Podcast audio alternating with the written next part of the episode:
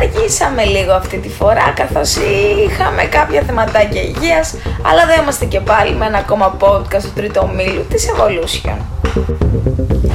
Οι Indians και Greek Freaks έκαναν την αρχή της αγωνιστικής και βρέθηκαν στις 3 του Δεκέμβρη στο κλειστό του Athens Sports Hall.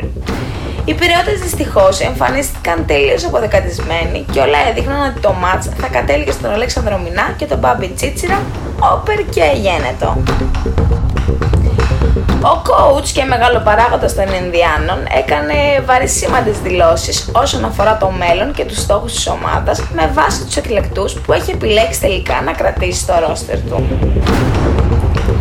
Ο τεχνικός διευθυντής προκάλεσε πανζουρλισμό με τις στιλιστικές του επιλογές και λογικά μετά από την τελευταία του εμφάνιση θα επανέλθει η τραγιάσκα στη μόδα. Οι Greek Freaks τώρα βρίσκονται σε ελεύθερη πτώση και πρέπει να ανοίξουν εγκαίρως το αλεξίπτωτο πριν την πάθουν σαν τη μικρή Ανούλα. Μία μέρα μετά και στο κλειστό του μπασκετάκι αρένα, οι Lasers δαιμονίστηκαν απέναντι στους Chicken Nuggets. Το σύνολο του Αντανοκόπουλου θύμισε τους Bulls το 90, ξεκοκαλίζοντας μία-μία τις κοτομπουκές. Το καραφλό βέλος από το περιστέρι φαίνεται να βρήκε τελικά τη χρυσή τομή που χρειαζόταν η ομάδα για να ξεκινήσει τελικά την αναρρίχη στο βαθμολογικό πίνακα.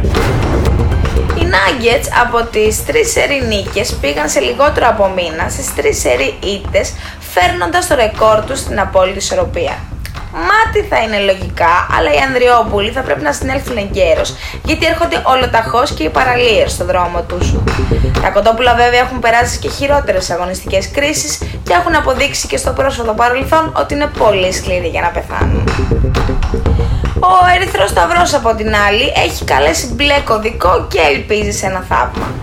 Οι Los Angeles Fakers άφησαν συντρίμια πίσω τους μετά το πέρας των 40 λεπτών παίρνοντας εκοφαντική νίκη ψυχολογίας με σχεδόν double score.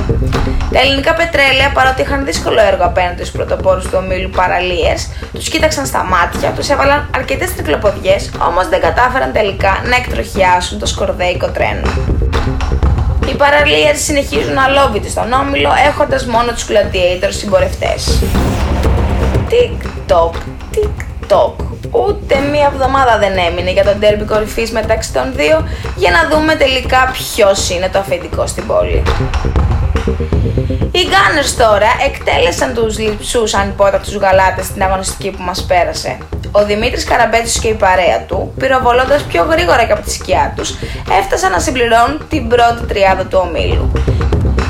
Οι ανυπότακτοι δεν παρουσιάζουν σταθερότητα παιχνίδι με παιχνίδι και το 3-3 μεταφράζει ακριβώς το τι συμβαίνει στο στρατόπεδό τους. Μην ξεχνάμε ότι ο Ανδρικόπουλος έχει δηλώσει ότι δεν αποσκοπούν κάπου τη φετινή σεζόν και εμφανίζονται για πρώτη φορά σε πρωτάθλημα τσιλαριστή.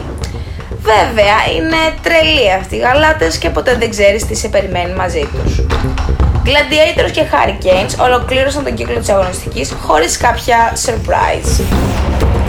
Λογικά μόνο ο Russell Crowe και ο Κώστας Μισηχρόνος έχουν τέτοια ποσοστά επιτυχίας μέσα στην αρένα ή στο γήπεδο τέλος πάντων.